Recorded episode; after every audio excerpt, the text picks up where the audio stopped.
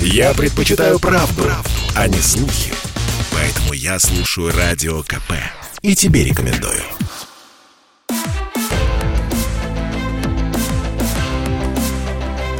Исторические хроники с Николаем Сванидзе на Радио КП. Год 1945. В ноябре 44-го Сталин по телефону снимает с командования Первым Белорусским фронтом маршала Рокоссовского, перед которым дорога на Берлин. На вопрос Рокоссовского «За что такая немилость?» Сталин отвечает «Это не немилость, это политика. На ваше место назначен Жуков». Жуков в своей книге «Воспоминания и размышления» пишет «Верховный вызвал меня к себе и сказал, Первый Белорусский фронт находится на берлинском направлении. Мы думаем поставить вас на это направление». То есть накануне победы Сталин назначает Жукова главным маршалом. Так же, как в свое время назначил Маяковского после его смерти главным поэтом, а Горького перед смертью главным писателем. Исторические хроники с Николаем Сванидзе. После освобождения Варшавы в январе 45-го войска Первого Белорусского фронта стремительно продвигаются дальше по территории Польши. Вдоль дорог врывают деревянные щиты с плакатами, изображающими бойца, присевшего перемотать обмотки. На плакате надпись «Дойдем до Берлина». Портнихи в польских городах в эти дни 45-го приобретают неожиданных заказчиц. Это наши регулировщицы. Они просят приладить по фигуре свои гимнастерки. Весной 45-го им предстоит стоять на виду у всей Европы.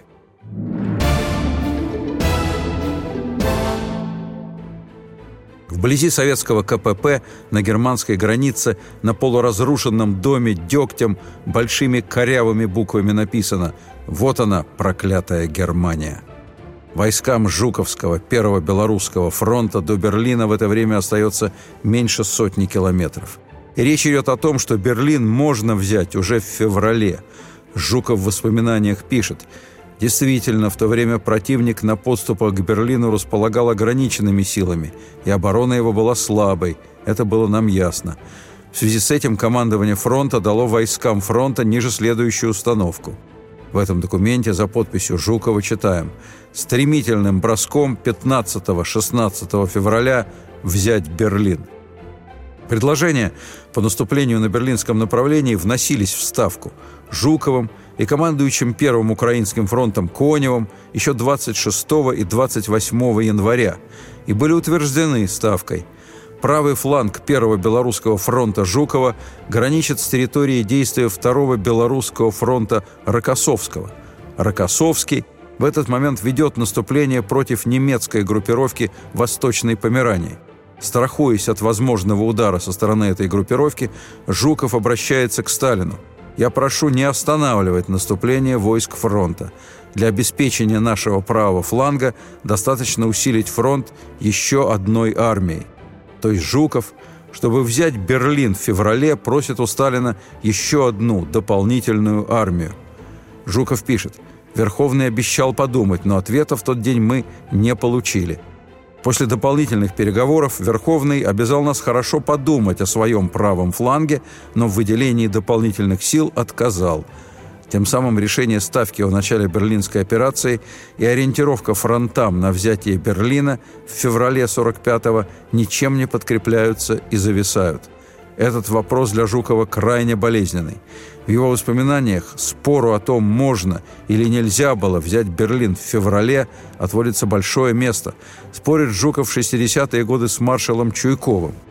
Чуйков полагает, что Берлином можно было овладеть уже в феврале – а вот Жуков в 45-м-то, как раз нацеливший войска на взятие Берлина в феврале, в 65-м выступает жестким оппонентом Чуйкова. Спор получается долгим, на восьми страницах жуковских мемуаров. После чтения мемуаров Жукова возникает ощущение, что Жуков сам неожиданно отказался от февральского наступления на Берлин. Он ссылается на угрозу с фланга, возникшую со стороны померанской группировки противника, против которой ведет наступление Рокоссовский. Жуков в своем споре с Чуйковым говорит, Чуйков утверждает, что вопрос о возможности взятия Берлина еще в феврале 45-го поднимался им впервые на конференции в Берлине в 45 году, но тогда он не получил широкого освещения. Так выглядят жуковские слова в книге его воспоминаний, опубликованной в 1969 году после тщательной редакторской правки. В перестроечное время выходит полный вариант воспоминаний маршала Жукова. В полном варианте Пассаж Жукова о Чуйкове звучит так же, но имеет продолжение. Да, Чуйков выступал в 45-м на конференции по вопросу о возможности взятия Берлина в феврале, но тогда он не получил широкого освещения, поскольку был по существу связан с критикой действий Сталина. Больше Жуков ничего не пишет и в полном варианте воспоминаний. По-видимому, угрозы критики действий Сталина уже достаточный повод для Жукова, чтобы закрыть любую тему. Когда Жуков спорит с Чуйковым, он, по сути, защищает Сталина. Что касается маршала Чуйкова, написавшего в 1965 году, что Берлин можно и нужно было взять в феврале 45-го, то его немедленно вызвали на ковер к начальнику главного политического управления армии Епишеву. В присутствии других военачальников ему устроена проработка. Чуйков настаивает. Для наступления на Берлин было достаточно сил. Кто же нас задержал? Противник или командование? Два с половиной месяца передышки, которые мы дали противнику, помогли ему подготовиться к обороне Берлина. Начальник главпура Епишев в ответ говорит, «Нельзя очернять нашу историю, иначе не на чем будет воспитывать молодежь». Жуков в воспоминаниях, естественно, не упоминает о плане Берлинской операции, которая разработан им к 10 февраля 1945 года и который будет реализован позже. Но Берлин, не взятый в феврале, будет взят в мае с гигантскими потерями. Бросок на Берлин будет сделан тогда, когда союзники подойдут к нему так же близко, как и советские войска. В начале февраля 45-го союзники еще далеко от Берлина. Начало февраля – это встреча Сталина, Черчилля и Рузвельта в Ялте. В Ялте согласовываются границы зон оккупации в Германии и Австрии. Восточная Германия вместе с Берлином – Померания и Восточная Пруссия отойдут под советский контроль. Но накануне Ялты Сталин решает подстраховаться в Восточной Пруссии. Он хочет, чтобы советские войска уже фактически были там, к началу территориальных переговоров с союзниками. Сталин отрывает часть армии Рокоссовского, наступающих на запад в Померании, и разворачивает их почти на 180 градусов в Восточную Пруссию. Оставшимся силам Рокоссовского Сталин приказывает двигаться дальше – на Берлин.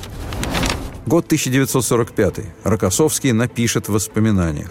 На мой взгляд, можно было повременить с ликвидацией окруженной немецкой группировки в Пруссии и ускорить развязку на берлинском направлении. То есть Рокоссовский считает, если бы не неожиданное решение Сталина, то наступление на Берлин в феврале 45-го было делом реальным.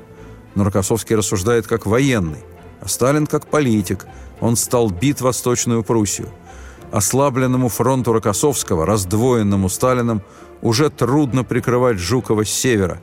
Когда Жуков говорит, что чувствует немецкую угрозу севера, он говорит правду, но он не указывает или не задумывается о том, от чего возникла эта угроза. А возникла она от того, что Сталина в тот момент больше интересовала Ялта, чем Берлин. Кроме того, в преддверии Ялтинской конференции Сталин решает излишне не пугать союзников, прежде всего Рузвельта, мощью Красной Армии, и потому в тот момент не торопится со взятием Берлина. Таким образом, по совокупности соображений Сталин отказывает Жукову в возможности броска на Берлин в феврале 45-го и тем возлагает на душу Жукова тяжелый грех. В апреле, когда немцы укрепят оборону Берлина, штурм города потребует огромных жертв и Жуков эти жертвы принесет.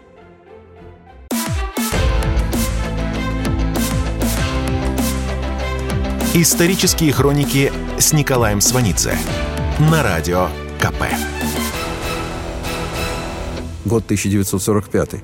7 марта Сталин вызывает Жукова в Москву, принимает его на даче, рассказывает Жукову о Ялтинской конференции. Жуков пишет – я понял, что он остался доволен ее результатами. Зоны оккупации Германии в принципе согласованы. Принято решение о получении репараций. Решен вопрос о границе Польши. Согласованы условия, при которых Советский Союз вступит в войну против Японии на стороне союзников. Жуков пишет. Верховный сказал, «Идемте, разомнемся немного, а то я что-то закис». Жуков пишет, во всем его облике, в движениях и разговоре чувствовалась большая физическая усталость. За четырехлетний период войны Сталин основательно переутомился. Это не могло не отразиться на его нервной системе. Через 20 лет в частном разговоре с писательницей и военным переводчиком Первого Белорусского фронта Еленой Ржевской Жуков скажет конкретней. После войны он был болен. Сталин сам мне говорил, я даже своей тени боюсь. Маршал Жуков рассказывает Елене Ржевской. Я как-то ехал со Сталиным. Стекла в машине вот такие, сантиметров 10. Впереди сел начальник личной охраны Сталина, генерал Власик. Сталин указал мне, чтобы я сел на заднее сиденье. В машине три ряда сидений. Так и ехали. Впереди Власик, за ним Сталин, за Сталином Жуков. Жуков потом спросил у Власика, почему он меня туда посадил. Власик ответил, а это он всегда так. Если будут спереди стрелять, в меня попадут, а если сзади, то в вас. Таков Сталин. А Жуков на своем месте, на фронте, бьет по лицу кожаными перчатками начальника штаба армии, генерал-лейтенанта, а тот стоит перед ним на вытяжку. Но тот же Жуков 4 декабря 1941 года в самый критический момент войны в телефонном разговоре скажет Сталину, что ему, Жукову, лучше знать, как поступать на фронте, а это в Кремле можно играть в оловянных солдатиков. И в завершении разговора выпустит на Сталина обойму матерной брани и бросит трубку. И Сталин стерпит. И тот же Жуков, накануне войны, будучи начальником генштаба, весной и летом 41-го вслед за Сталиным не желал реагировать на информацию о неотвратимости нападения на СССР. Потом, через 20 лет после войны, Жуков в воспоминаниях напишет, что не стремится – снять с себя долю ответственности за упущение того периода. Встреча Сталина, Черчилля, Рузвельта в Ялте закончилась 11 февраля. 13 и 14 февраля союзники бомбят Дрезден. Была информация, что через Дрезден будут перебрасываться немецкие танковые части. Потом информация не подтвердилась. Американцы предлагают отказаться от бомбардировки. Англичане решение не отменяют. Исторические хроники с Николаем Сванидзе. Вопрос о публикации жуковских мемуаров решался на самом верху. Давление на четырежды Героя Советского Союза маршала Жукова сильнейшее. Его он не выдерживает.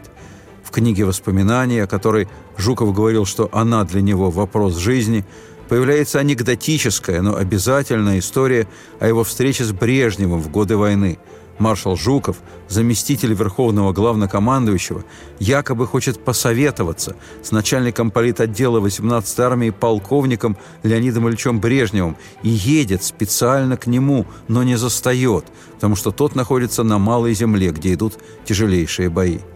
В 1973 году, за год до своей смерти, у Жукова будет разговор с Брежневым. Жуков попросит Брежнева похоронить его в земле. Брежнев пообещает – но обещание своего Брежнев не выполнит. Жукова сожгут.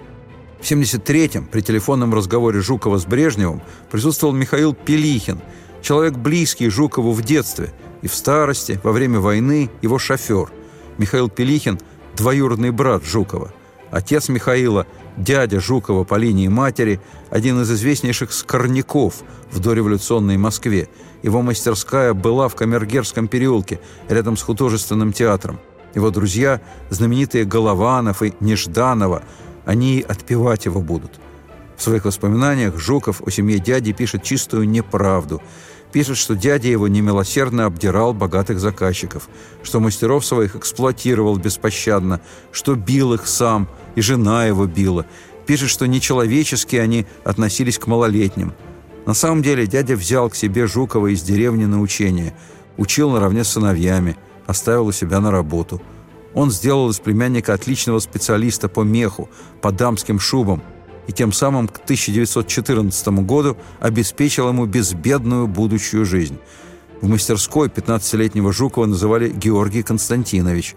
Двоюродный брат Жукова, Михаил Пелихин, простил ему клевету на своего отца. Говорил, такое время было. Поэтому он так и написал в автобиографии. Ему ведь надо было в партию вступать. Год 1945. Наступление на Берлин начинается в ночь на 16 апреля. Жуков вспоминает. Утром 16 апреля на всех участках фронта войска успешно продвигались вперед. Однако противник начал оказывать противодействие со стороны Зиеловских высот. В 15 часов 16 апреля Жуков позвонил Сталину и доложил о сопротивлении противника на Зиеловских высотах. Сталин выслушал спокойно, сказал «Вечером позвоните, как у вас сложатся дела». Вечером Жуков говорит Сталину «Раньше завтрашнего вечера Зиеловские высоты взять не удастся». Жуков вспоминает «На этот раз Сталин говорил со мной не так спокойно, как днем». Сталин спрашивает «Есть ли у вас уверенность, что завтра возьмете Зиеловский рубеж?» Жуков отвечает «Завтра, 17 апреля, к исходу дня оборона будет прорвана». «До свидания». — сухо сказал Сталин и положил трубку. Зеловские высоты взяты к утру 18 апреля. Больше об этом рубеже в опубликованных воспоминаниях Жукова ничего. На Зиеловских высотах первой по минному полю отправлена пехота. За пехотой – танки. Первый день не приносит успехов, несмотря на невероятное упорство и жертвенность солдат. Фронт Жукова не в состоянии взять рубеж на пути к Берлину – то время как все внимание Сталина в этой точке.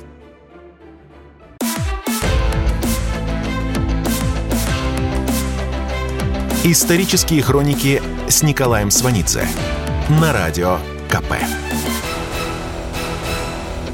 Год 1945. Фронт Жукова не в состоянии взять рубеж на пути к Берлину. Сталин в ночном разговоре с Жуковым говорит – мы думаем приказать Коневу двинуть танковой армии на Берлин с юга. Сталин в этот момент думает о двух вещах. Первое. На окраинах германской столицы могут появиться американские части, а Берлин все еще не наш. И второе. Столкнуть в битве за Берлин двух маршалов – Жукова и Конева. Обострить до предела борьбу их честолюбий. И это Сталину удастся.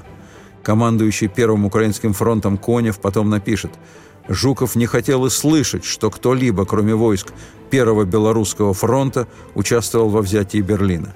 Надо прямо сказать, что даже тогда, когда войска Первого Украинского фронта вели бои в Берлине, это вызвало ярость Жукова. На Зиеловских высотах три дня подряд идут лобовые атаки. Здесь лежат 33 тысячи советских солдат. Вся берлинская операция Жукова – это более 250 тысяч убитых.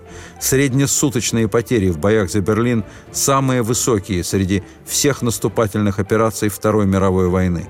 Каждый день 15 712 человек убитых. В битве под Москвой 10 910 убитых в день. Под Сталинградом 6 392. В первую послевоенную неделю в России получат треть миллиона похоронок. Войска Конева ворвались на южную окраину Берлина раньше, чем армия Жукова на восточную. Жуков в бешенстве. Когда подразделение третьей танковой армии «Рыбалка» в составе Украинского фронта подходит к Рейхстагу, Жуков по ВЧ связи кричит «Зачем вы тут появились?» 28 апреля Сталин предписывает Коневу ограничить действия его армии югом и юго-западом Берлина. Центр города отдается Жукову. Рейхстаг берут войска Третьей ударной армии Первого Белорусского фронта. Рейхстаг возьмут 30 апреля. Бой за него будет с утра и до 22 часов 50 минут. В ночь на 1 мая 1945 года окруженные в правительственном квартале Берлина немецкие войска оказывают последнее отчаянно упорное сопротивление. В 3.30 этой ночи линию фронта переходит начальник генштаба сухопутных войск Германии генерал Крепс.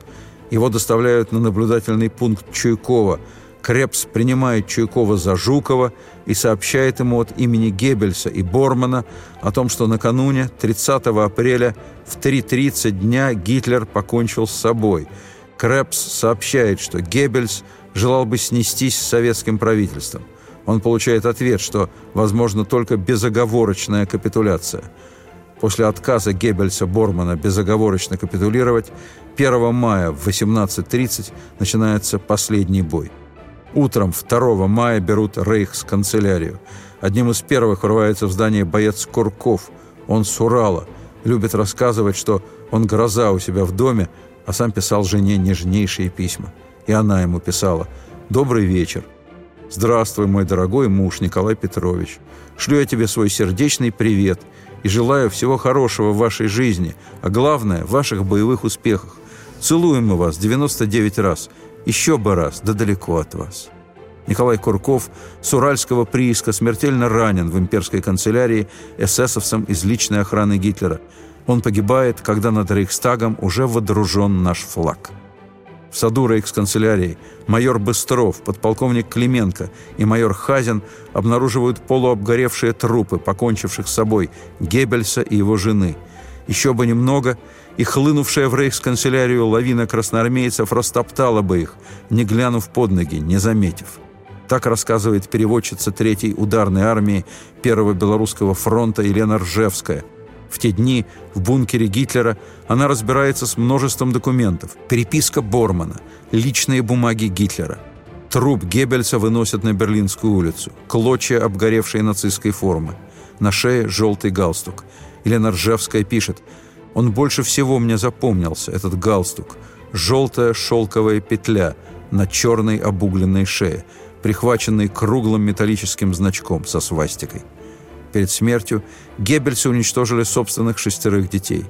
Мертвые дети лежали под одеялами в подземелье рейхсканцелярии. Жуков был в подземелье. На мертвых детей Геббельса смотреть категорически отказался.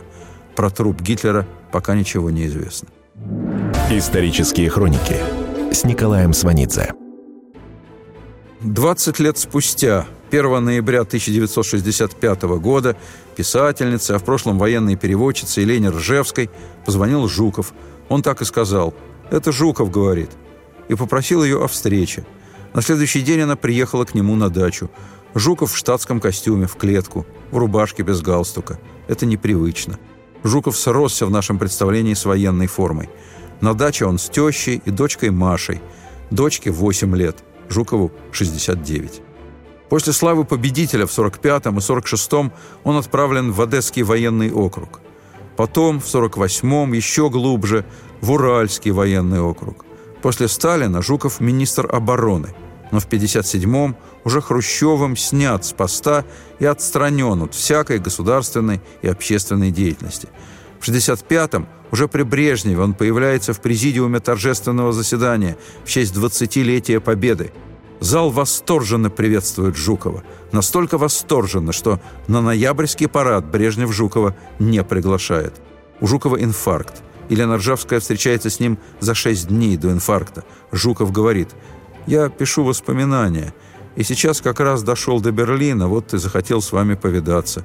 Я не знал, что Гитлер в мае 45-го был обнаружен, но я прочитал об этом в вашей книге и поверил». В книге, которую прочитал маршал Жуков, Елена Ржевская рассказывает о том, кем и как в дни падения Берлина был обнаружен труп, покончившего с собой Гитлера, и как проводилось его опознание. Елена Ржевская принимала в этом участие, как военный переводчик.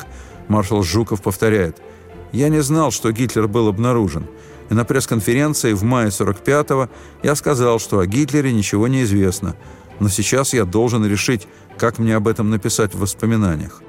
Помолчав, маршал Жуков, командовавший войсками, штурмовавшими Берлин в 45-м, заместитель верховного главнокомандующего, спрашивает у бывшей переводчицы, как это могло случиться, что я этого не знал. Жуков вспоминает ночь 1 мая 45 -го года. Я доложил Сталину. Получено сообщение о самоубийстве Гитлера. Спросил его указаний. Сталин ответил. Доигрался, подлец. Где труп Гитлера? «По имеющейся информации, труп Гитлера сожжен на костре», — ответил Жуков. «Если ничего не будет чрезвычайного», — сказал Сталин, — «не звоните до утра. Хочу немного отдохнуть. Сегодня у нас первомайский парад». Больше о Гитлере ни слова. В это время в Берлине по поручению Сталина идет поиск трупа Гитлера. Возглавляет эту работу полковник Горбушин. С 1 по 4 мая разыскивают и находят свидетелей из личной охраны Гитлера – один из них, Гарри Менгерхаузен, очевидец сжигания трупов Гитлера и Евы Браун. Его допрашивают в одном из дворов. Он прямо на земле чертит план сада рейкс-канцелярии, где погребены трупы. Их находят и извлекают. 8 мая в советской печати появляется сообщение, что Гитлер где-то скрывается. В тот же день полковник Горбушин вызывает к себе переводчицу Елену Ржевскую. Он протягивает ей темно-бордовую коробочку и говорит, что в ней зубы Гитлера, и что она отвечает головой за их сохранность. Здесь же, в штабе, телеграфистка Рая примеряет белое вечернее платье Евы Браун, которое привез ей влюбленный в нее старший лейтенант Курашов. Платье длинное, с глубоким декольте. Рае оно не нравится. Как историческая ценность, оно ее не интересует. В тот же день, 8 мая, ближе к полуночи по берлинскому времени и уже 9 мая по московскому времени по радио объявляют о подписании акта о безоговорочной капитуляции германских вооруженных сил. Акт о капитуляции подписывают в столовые военно-инженерной школы в Карлсхорсте.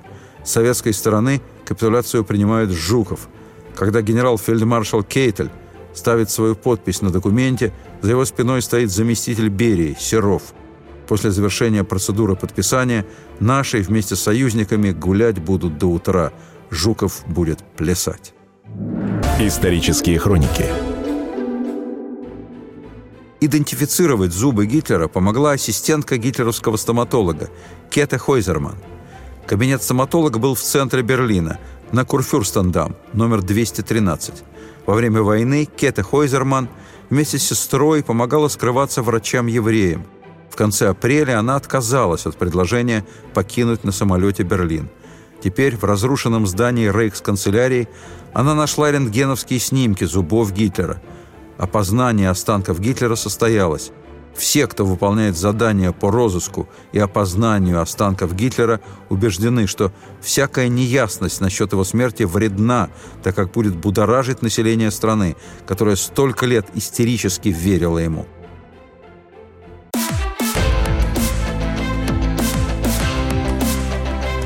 Исторические хроники с Николаем Сванидзе на радио КП. Год 1945. Вещественные доказательства, то есть челюсть Гитлера, а также немцы, помогавшие в опознании, высылаются в Москву. В середине июля 1945 года Сталин спрашивает у Жукова, «Где же Гитлер?»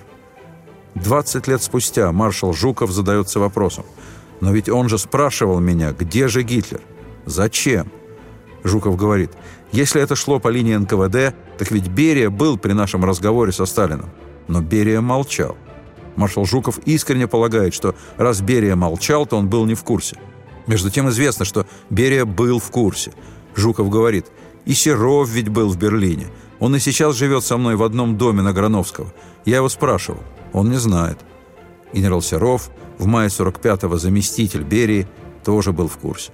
В 65-м Жуков говорит, «Не может быть, чтобы Сталин знал. Я был очень близок со Сталином». Жукову хочется, чтобы Сталин тоже не знал. Но то, что рассказывает ему Елена Ржевская, заставляет Жукова верить ей. Подтверждением этому строки на странице 272 в третьем томе 10 наиболее полного издания жуковских воспоминаний – о том, как велось расследование, с исчерпывающей полнотой описано Еленой Ржевской в книге «Конец Гитлера. Без мифа и детектива». Я убедился, что для сомнений в самоубийстве Гитлера оснований нет. Год 1945. 4 мая начинается антифашистское восстание в Праге. К Праге в это время подтянуты эсэсовские дивизии.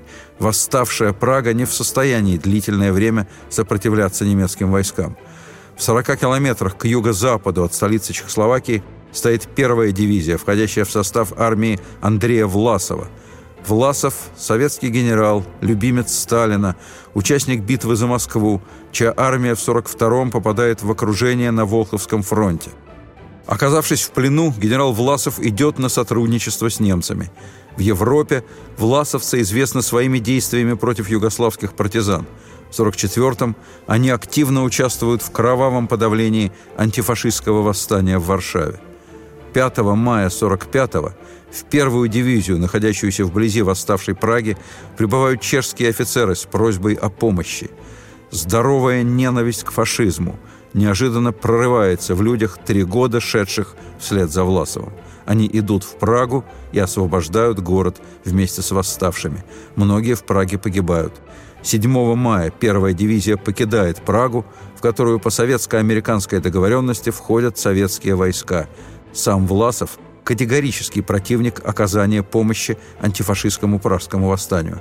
На последнем совещании, перед тем, как дивизия двинется в Прагу, Власов произносит «Если мои указания не являются для вас обязательными, мне здесь делать нечего». С частями его армии, освобождавшими Прагу, Власова не было. Исторические хроники с Николаем Сванидзе.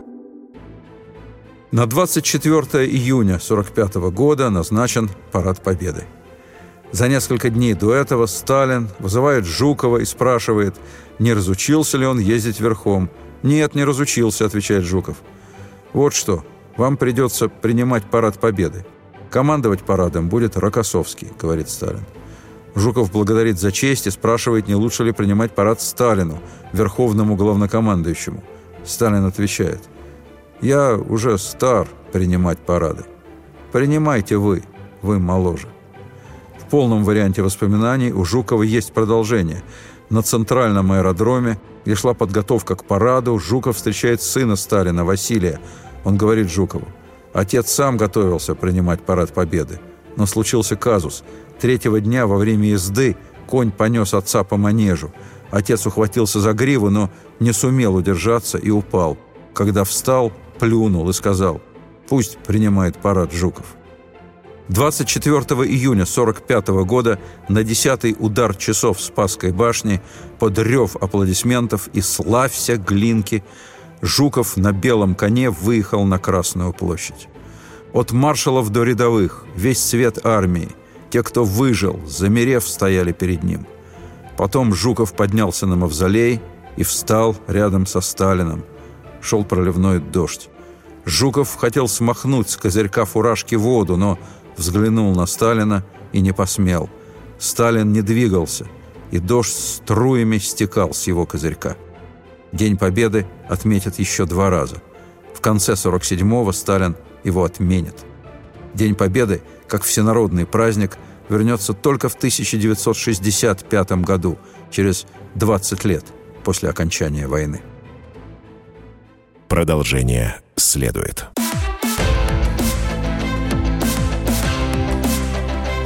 Исторические хроники с Николаем Сванидзе на радио КП.